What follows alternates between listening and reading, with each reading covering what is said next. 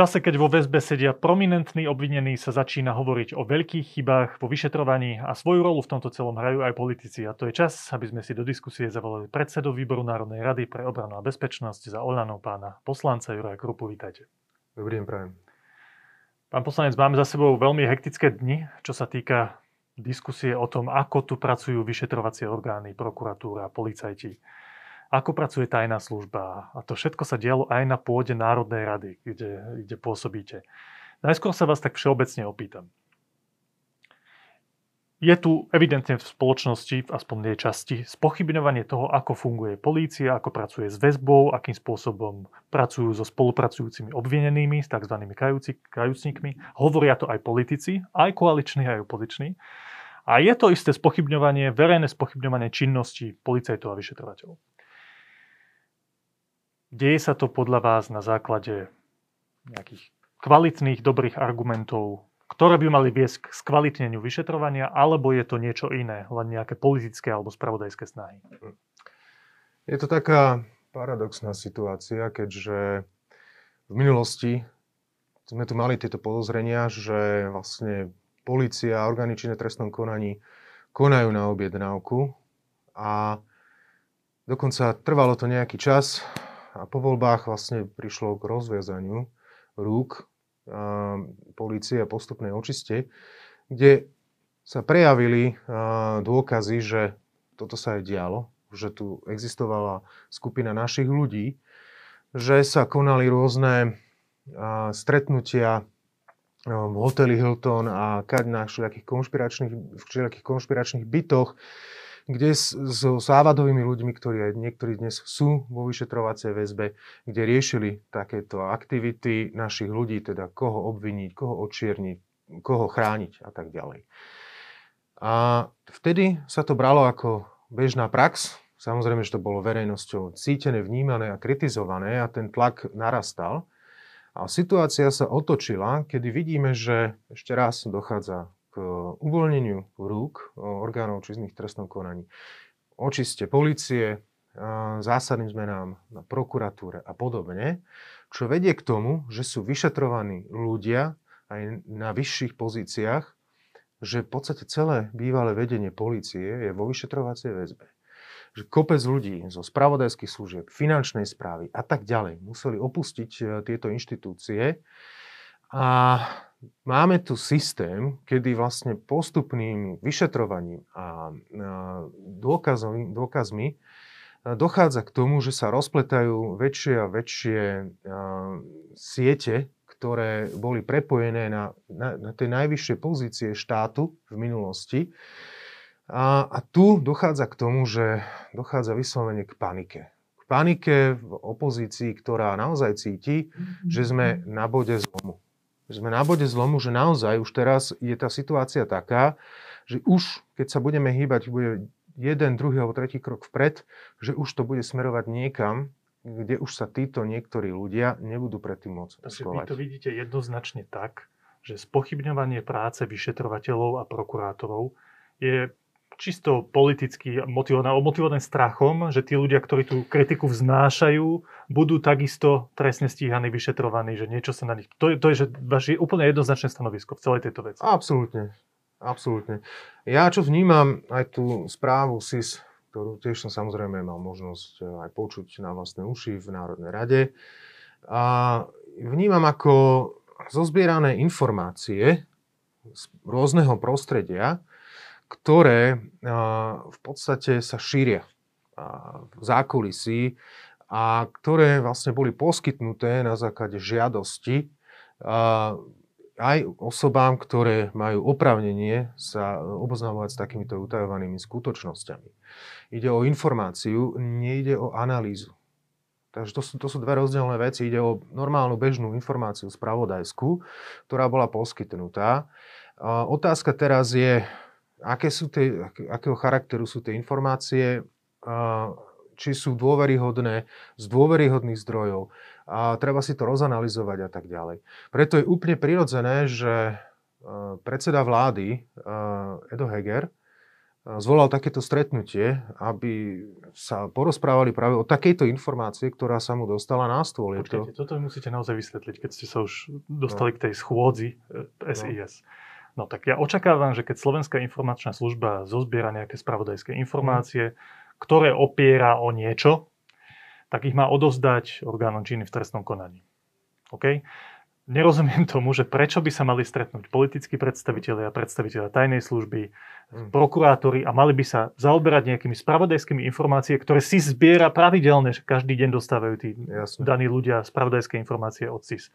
Aký je dôvod na to, aby sa títo ľudia, politici, prokurátori z tajných služieb stretli a rozprávali o tom? Poprvé, Slovenská informačná služba, tak ako iné spravodajské služby, zbierajú množstvo informácií, ktoré potom vyhodnocujú a záleží od toho potom, ktoré postúpia a ktoré nepostúpia osobám, ktoré sa majú právo sa s tým oboznamovať. Čiže ide o to, aby vedeli, že táto informácia, ktorú mám, či je už tak spracovaná, že môže byť postúpená, alebo to je surová informácia a tak ďalej. Druhá vec je, keď si vyžiadate takúto informáciu, tak oni vám ju poskytnú. Tu ide o vyžiadanú informáciu. čiže potom je logické, že keď takáto informácia príde, že predseda vlády zvolá stretnutie ľudí dotyčných, ktorí sa táto informácia týka, aby ju o nej diskutovali. Všetci tí, ktorí sa stretli e, na pôde Slovenskej informačnej služby, teda v ich rokovacej miestnosti, čiže je to štátna inštitúcia, prosím pekne, žiadny hotel Hilton ani konšpiračný byt, sú ľudia, ktorí sú ešte raz oprávnení oboznamovať sa s takýmito utajovanými skutočnosťami. Či je to prezidentka, predseda vlády, predseda parlamentu, alebo je to generálny prokurátor, špeciálny prokurátor a tak ďalej. Toto boli ľudia, ktorých sa táto správa len sa, týka. Len sa vás pýtam, no. že ak to je spravodajská informácia, ktorá ešte nie je dôkaz, ako to aj pán minister vnútra pred pár dňami rozprával v inej relácii, tak predsa to, že akú má relevanciu tá spravodajská informácia, majú vyhodnotiť orgány činné v trestnom konaní, keď naznačujú protizákonnú činnosť. Tak aký Dobre. je dôvod, aby sa tí ľudia, ktorí sú príjimatelia, oprávnení príjimatelia tých no, informácií, no, pretože, stretli? Jasne, pretože ide o zvláštnu informáciu. Hej? Ide o informáciu, ktorá má potenciál uh, spochybniť určité kroky, ktoré... Pán poslanec, no? pán poslanec my vieme už, o čo v zásade ide no? v tejto veci. No.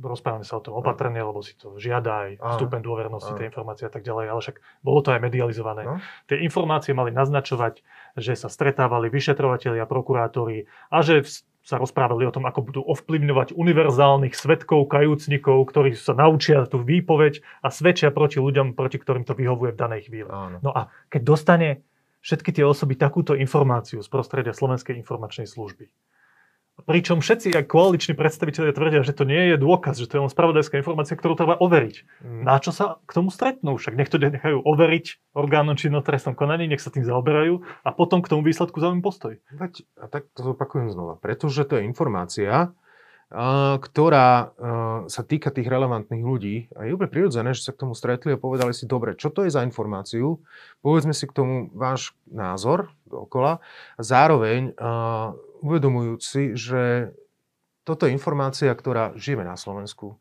a bude mať nejaké následky a že sa opozícia bude snažiť a niektoré iné osoby zneužiť a vo svoj prospech a vo svojej politickej propagande a tak ďalej. Čiže sa stretli a povedali si, no dobre, máme tu takúto situáciu a teď čo je následkom toho je, že sa tým budú zaoberať orgány činné v trestnom konaní, že vznikla nejaká špecializovaná skupina, ktorá bude analyzovať túto informáciu a bude s ňou pracovať, že toto je výsledok.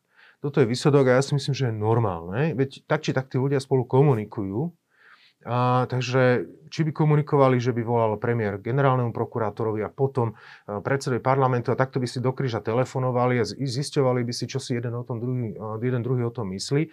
Alebo sa stretneme raz, povieme si situáciu, povieme si, čo si kto o tom myslí a na základe toho potom budeme postupovať ďalej. Je to úplne prirodzený postup. Poriadku, asi chápete, že aké reakcie to vyvolalo vo verejnosti.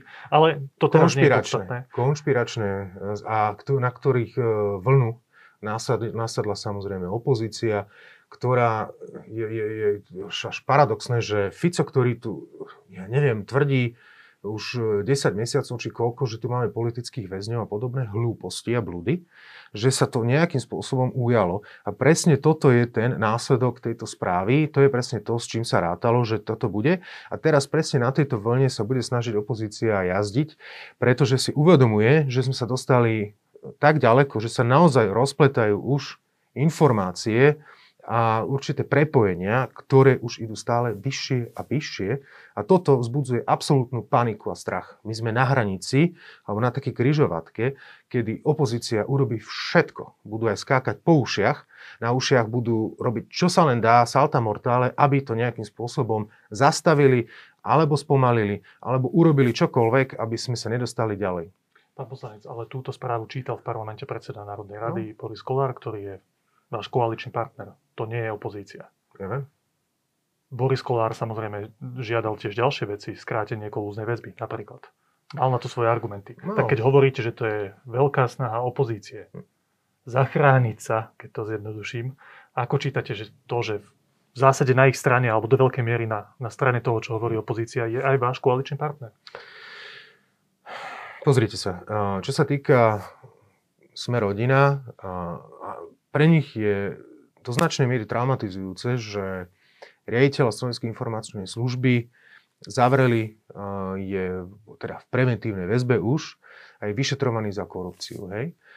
A čo, s čím sa oni tiež musia teraz trošku vnútorne vysporiadať. Tu sú to vnútorné otrasy aj v tej strane, ktoré vás prost, zaskočia. Hej? To je ako keby niekoho z Olano takisto zavreli za korupciu. Je to niečo, čo, čo, vás šokuje. Čiže toto sú veci, ktoré oni sa musia s tým vysporiadať a narážajú pri týchto skúsenostiach aj na určité informácie a skúsenosti, s ktorými sami oni musia vedieť nejakým spôsobom pracovať.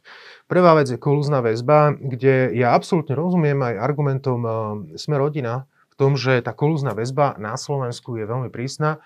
Pokiaľ ja mám informácie, patrí medzi najprísnejšie, ak nie najprísnejšia v rámci Európskej únie čo, na čo upozorňovalo aj viacero um, mimovládnych organizácií a rôznych medzinárodných inštitúcií, ktoré sa touto otázkou zaoberajú. Či, čo je prirodzené, že túto, um, túto tému otvorili a sa jej venujeme. Jedna vec je samozrejme, že tu budeme mať aj teraz a z, pravdepodobne v najbližšej schôdzi schválenú z novelu kolúznej väzby ktorá, keby sme išli dopodrobná, mení určité ustanovenia, ale takisto otvára priestor orgánom v trestnom konaní naďalej e, udržiavať alebo držať ľudí v kolúznej väzbe aj dlhšie ako 5 mesiacov, keď je dôvodné podozrenie. Áno, presne, tam, tam, presne tak tam to závisí od viacerých vecí, od toho, že o aký typ trestného činu ide, ak ide o organizovanú skupinu alebo teroristickú skupinu, Áno. alebo ak hrozí do živote, tak vtedy sa dá predložiť tá kolúzna väzba. Ide o to, aby súdy aj prokurátori podrobnejšie zdôvodňovali to svoje rozhodnutie o vzatí do väzby. Tak. Tam, je, tam to bolo na princípe. Okay, takže to je racionálna diskusia, je, tam ste otvorení áno, akože ja, ja, ja, ja to priznávam, že presne to tá situácia, kedy sme rodina sa dostala do, kontra, do, do situácie, kedy sa ich to týkalo priamo, respektíve e, človeka, ktorého nominovali. Dobre, a, to je jedna vec. Väzba je jedna je vec. To, tak či tak sa tej téme ešte budeme áno. musieť vrátiť, pretože ministerka Kolíková pripravuje komplexnú reformu trestného zákona, ktorá sa bude týkať aj podmienok väzby. Aj procesných úkonov. Aj, presne áno. tak. Čiže toto je ešte niečo, čo nás komplexne čaká. Je to v poriadku, pretože poriadku, to je niečo, jedna niečo, čo ideme robiť po 25 rokoch. Druhá vec je ale to, čo sa teraz dialo v parlamente. To už no. nie je o väzbe. To je Nie, už o tom, ale... že spochybňujete vyšetrovanie. A Boris Kolár bol jeden z tých, ktorý povedal pozor, on čítal tú správu. Áno. Jeho nominant je šéf Slovenskej informačnej služby. Áno. Vnímate Borisa Kolára ako človeka, ktorý spochybňuje naše vyšetrovacie orgány? Kvôli svojim osobným záujmom? Vnímam to ako krok, ktorý spravil voči všetkým, lebo ja poviem na rovinu, ako žijeme na Slovensku. Vy si myslíte, že táto správa by zostala na väčšie veky utajená? Že by ju nikto nevyniesol von? Ja tomu neverím. Hej. Predsa len naďalej v, v týchto inštitúciách, polícii a tak ďalej sú rôzni ľudia, ktorí spolupracovali a sú boli dosadzovaní predošlými vládami a e, tam nemáte 100% záruku, že tá informácia sa nevyniesie. Čiže v podstate predbehol a, trošku iných a tú informáciu predniesol, čo je v podstate určitý krok Prečo? transparentnosti. Ako rozumieť tej motivácie? No pretože tak či tak by sa tá informácia dostala von, ja to vám zaručujem. Ale aký je jeho záujem, aby sa to dostalo von? Cez jeho ústa. Eš, ešte raz, tá informácia by sa tak či tak von dostala. To vám zaručujem. To, tak či tak by sa to jedného dňa, tak ako teraz, je to utajovaný dokument, neverejný, ktorý koluje po internete a majú všetky médiá. Hej? Čiže... To... Takže pán poslanec vám vôbec neprekáža, akým spôsobom sa v tejto veci angažuje Boris Kolár a jeho strana? Je to niečo, čo akože neprekáža. Tak, pozrite sa, toto sú určité veci, kde sa snažíme vyriešiť situáciu, ktorá nastala. Vieme, že sú tu tlaky, že sú tu protitlaky, že sú tu rôzne spravodajské informácie protichodného charakteru, ktoré jednoducho sa dostávajú jak na verejnosť, tak aj do správ, ktoré, ktoré potrebujeme nejakým spôsobom rozpliesť a vyriešiť. To, my sme naozaj v momentálnej situácii tak, že my sme sa dostali už tak ďaleko, že vidíme, že tuto v podstate sa hrá hrá, že buď túto situáciu vyriešime v prospech spravodlivosti Slovenska, tak, aby tá spravodlivosť nastala a mala šancu do budúcnosti, alebo ju strátime. a tento boj bude... vyjadrovať takto priamo k vášmu koaličnému partnerovi a tak diplomaticky ste to trošku obišli, tú moju otázku, na ňu. Ale pozrite sa, no. poďme k tém, radšej k meritu veci, keď nechcete no. takto priamo politicky, čomu rozumiem, e, na niekoho ukázať prstom ten postoj k tej, k tej informácii spravodajskej, ktorú riešil aj parlament, sa líši. Ja tam vidím také dve základné línie. Tak obidve vám poviem a vy poviete, že prosím, že aký je váš postoj k nim. Dobre. Prvá je taká uh, skeptická k tomu, čo je tá informácia zač. Hovorí sa. V OBSB je Vladimír Pčelínsky v preventívnej a ekolúznej, ak sa nemýlim v tejto chvíli, kumulovanej väzbe. Uh, sú tam ešte aj nejaké ďalšie prepojenia medzi stíhanými osobami a osobami, ktoré robia v Slovenskej informačnej službe. Vo vládnej koalícii je strana Zmerodina. Slovenská informačná služba vytvorila nejakú spravodajskú informáciu, ktorá sa skladá z indícií, nejakých, nie nejakých priamých dôkazov. Vypustila to von s tým, aby v zásade pomohla tým ľuďom, ktorí sú vo väzbe. A teraz to koluje verejným priestorom, je k tomu diskusia. Je to spravodajská hra, kde orgány, ktoré majú aj niektorí politici pod palcom, produkujú informácie, ktoré spochybňujú súčasné vyšetrovanie veľkých káuz. To je jeden postoj k tomu, čo sa práve deje. Ja som sa to postoj? snažil vysvetliť ešte raz. Poprvé k tomu Borisovi Kolárovi, že prečo to prečítal. Urobil preventívny krok, pretože tá informácia by sa tak či tak dostala von. To je môj názor. To je môj názor. A na čo to tajiť, keď viete, že o 3 dní to aj tak opozícia dostane a, a bude sa to šíriť. Jednoducho to tam prečítal, bolo vybavené. Tým pádom aj sa schôdza nena, nenaťahovala, nemali sme tam e, vreskot a výkriky a výlevy kadejakých opozičných poslancov, ktorí by tvrdili kade čo, že sme prepojení na mimozemšťanov Soroša, neviem ako, aké hovadiny. A druhá vec je, že tá, tá, tá spravodajská informácia, ktorá bola spracovaná, je z môjho pohľadu e, taký surový materiál, ktorý zozbieral informácie z prostredia, kde sa rôzne tieto informácie šíria, dal ich do jedného kompaktného celku, do jednej správy, ktorá má určitú vypovedaciu hodnotu.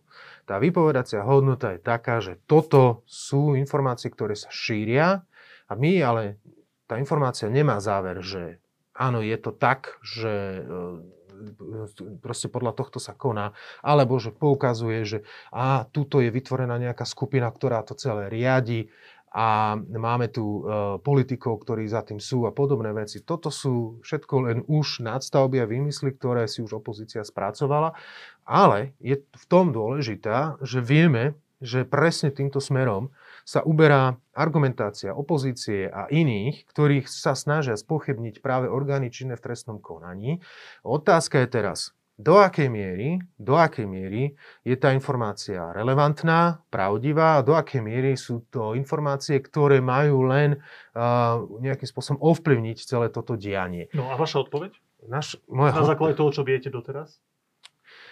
Ako teraz myslíte odpovede na čo? Na tú vašu otázku, ktorú ste teraz položili. Že do akej miery sa tá informácia zozbieraná no. z toho, čo sa hovorí v rôznych prostrediach, zakladá na pravde?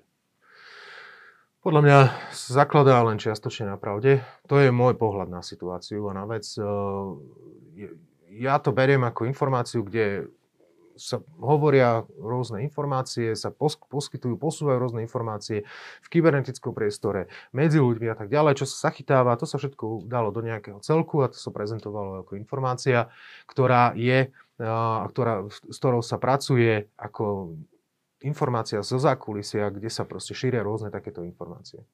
No ale podstata veci je, že existuje nejaká skupina vyšetrovateľov, prokurátorov, no. ktorí sa majú univerzálnych, ako sa to teraz hovorí, spolupracujúcich obvinených, kajúcnikov. Ale toto a oni ich koordinujú taká... a oni vypovedajú ale... tak, ako chcú prokurátore a vyšetrovateľe. To je tá podstata veci. A tá podstata veci podľa vás presne... nie je pravdivá.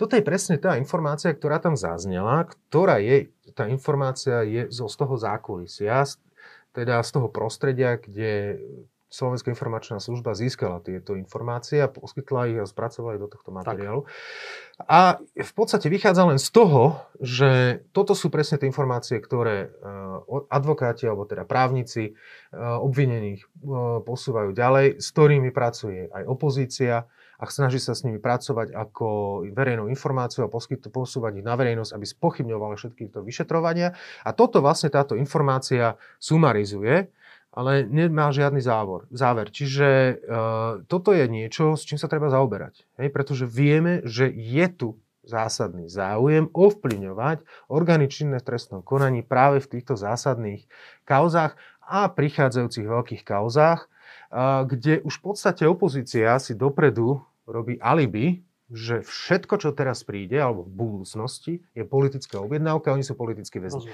To je všetko, to, je... Vy si myslíte, len... že gro tej informácie je podstata, či sa to naozaj deje, tá argumentácia, ktorú používa opozícia, advokáti, aj niektorí koaliční poslanci, nie je pravdivá. To je váš postoj? Na to, vznikla, na to vznikol špecializovaný tím, ktorý sa bude zaoberať touto informáciou, že nakoľko je táto informácia relevantná, ako ďaleko siaha, či naozaj sa tak deje, či naozaj sú uh, tieto informácie Rozumiem. zneužívané a tak ďalej.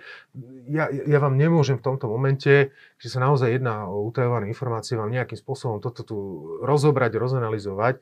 Vaša odpoveď je, že v tejto chvíli Juraj moja, nevie. Moja odpoveď je, že tá informácia, ktorú Slovenská informačná správa, uh, správa Slovenská informačná správa spracovalo, je súrová. Je súrová a potrebujeme sa na ňu pozrieť trošku detaľnejšie. To je celé. Druhá línia, toto bola tá prvá, že to je len spravodajská hra, ktorá spochybňuje vyšetrovanie. Druhá línia je, že ale je na tom niečo pravdy. Možno aj s dobrým úmyslom vyšetrovateľia nejakým spôsobom v boji za dobro a za spravodlivosť používajú prostriedky, ktoré sú na hrane zákona alebo dokonca za ňou. A to je vec, ktorú nemôžeme pripustiť. Ja som mal pred niekoľkými týždňami rozhovor e, so šéfom Slovenskej advokátskej komory, pánom Karasom, a on tvrdil naozaj, že, že advokáti majú skúsenosť so zneužívaním kolúznej väzby voči ich klientom. Alebo s tým napríklad, že vyšetrovateľ ide do cely bez advokáta a snaží sa rozprávať s tým ich klientom a tak ďalej. A on sa dokonca povedal na záver našej diskusie, že on sa obáva, že v tom dobrom boji za spravodlivosť nerešpektujeme absolútne tak, ako by sme mali zákon. A to je cesta do pekla, lebo sa to kedykoľvek môže otočiť. Čo vy hovoríte na túto argumentáciu? Že teda Samozrejme, že opozícia to využíva svoj prospech, má na to svoje dôvody, ale má to aj vecný základ, aspoň v niektorých veciach. Na to tu máme inšpekciu ministerstva vnútra, poprvé, aby prešetrila takéto prípady, či došlo porušovaniu postupov pri vyšetrovaní. Hej? Na to tu je a tá istá inšpekcia je do toho zapojená a bude tiež takisto vyšetrovať tieto veci. A vnímate teda inšpekciu ministerstva vnútra ako orgán, ktorý si zaslúži našu dôveru? Kde môžeme naozaj tým ľuďom, lebo na Slovensku, tak ste to už viackrát Viete, povedali, na Slovensku je to tak, každý každého pozná. No, je to Sú také, tam že... osoby a obsadenie, ktoré s niekým malo nejaké vzťahy. Nie, Vnímate je... inšpekciu ako dobrý orgán, kvalitný, ktorému dôverujete Inšpekcia je orgán, ktorý, e, ktorý je potrebné, je potrebný aj, je, je potrebné ho vnímať ako dôležitý práve pri, v takýchto situáciách. Problém inšpekcie v minulosti bol, že a keď sme tu mali rôzne podozrenia, prepojenia, uh, Gašpar, Mako a tak ďalej, že vtedy oni síce konali, ale konali pomaly. Uh, tie závery, ktoré boli, ťaž, ťaž, ťaž, často sa naťahovali a, a tak ďalej. Čiže uh, nemyslím si, že ale vtedy boli také pozície, že by mohli úplne takto konať. Ja si myslím, že mali aj pod rizikom toho, že by ich tam možno stalo pozície alebo niečo podobné, ale radšej mať... Ja si myslím, že dnes sa im trošku uvoľnili ruky. To je to, že tu tie orgány činné v trestnom konaní konali aj v minulosti. To je tá situácia, že to sú veci, ktoré sa neutaja. Hej. Tie informácie sa šíria. Vedelo sa o veľa a, trestných činoch alebo podozreniach o korupcii a podobné záležitosti. Len jednoducho vždy na niektorej inštancii vás zastavili. Jednoducho váš nadriadený povedal, že dobre, tento spis odovzdá že tam a, a teraz sa s ním stane toto a teraz odrazu sa na pol roka stratil alebo niečo podobné. Čiže vždy bolo, alebo sa poslal na prokuratúru, kde to išlo Kovačíkovi, ktorý mal svoj super rekord 61-0 hej, a podobne. Čiže tieto veci sa potom naťahovali, zastavovali, spochybňovali, čiže to aj demotivovalo tých vyšetrovateľov a tak ďalej, ale tie informácie boli zosumarizované. Čiže to nejde, že napríklad teraz prišlo k zmene vlády a odrazu všetko vyšlo najavo a odrazu sa všetko vyšetrilo. To sú informácie, ktoré boli a sú využívané teraz v ďalšom procese a dokazovania a vyšetrovania a tak ďalej. Čiže v tomto hrá aj e, inšpekcia ministerstva dôležitú úlohu. Ja... No, ale pán poslanec, moja otázka bola úplne jednoduchá, že keď vnímate dnešnú inšpekciu ministerstva vnútra, ktorá sa pozerá na prsty, keď no. to poviem tak ľudovo, aj súčasným vyšetrovateľom NAKA, ktorí riešia tie najväčšie kauzy mm. a rieši ich, či všetko je zákonným postupom. Ja sa vás pýtam, no. že či voči tejto inštitúcii, inšpekcii, pri jej súčasnom personálnom obsadení a nastavení, máte dôveru, že bude tú kontrolnú činnosť vykonávať tak, ako by mala. No pevne verím. Ak sa zistí, že nie, tak bude potrebné tam urobiť zmeny. Posledná otázka, pán poslanec. Keď sa pýtajú novinári generálneho prokurátora, špeciálneho a vyšetrovateľ prokurátorov, že či si myslia, že politická zmena, ktorá môže kedykoľvek prísť, lebo však vidíme, aké sú tie časy nestabilné z toho politického hľadiska, by nejak ovplyvnila ich vyšetrovanie tých veľkých kaos a tú očistu, ktorá sa na Slovensku spustila, tak oni hovoria, že pevne veríme, že nie. Že to sú rozbehnuté procesy, bez ohľadu na politikov a politické mhm. spektrum. Mm-hmm. My pracujeme, vyšetrovateľe pracujú, prokuratúra, nezávislé orgány pracujú. No, a sme na Slovensku a vieme, že ako vie nejaká politická garnitúra, politická situácia ovplyvniť minimálne verejnú mienku. A verejná mienka, a to aká je nálada v verejnosti, však sme to videli po vražde Jana Kuciaka a jeho snúbenice, má veľký vplyv na to, akým spôsobom aj orgány činné v trestnom konaní, aspoň nepriamo, akým spôsobom konajú, aká je veľká ochota vyšetrovať, riešiť tie veci. Spýtam sa teda vás. Myslíte si, že v súčasnej politickej atmosfére, tej, tej nestability, prípadných politických zmien, je tento proces očistý, nezvratný a bude pokračovať bez ohľadu na to, aké politické vedenie tu budeme v najbližších mesiacoch, rokoch mať? Nič nie je nezvratné, nič nie je e, vytesané do kameňa e, takým spôsobom, že sa to naozaj nikdy nedá ovplyvniť alebo zmeniť. Nám sa podarilo urobiť zásadné zmeny v súdnictve a na prokuratúre.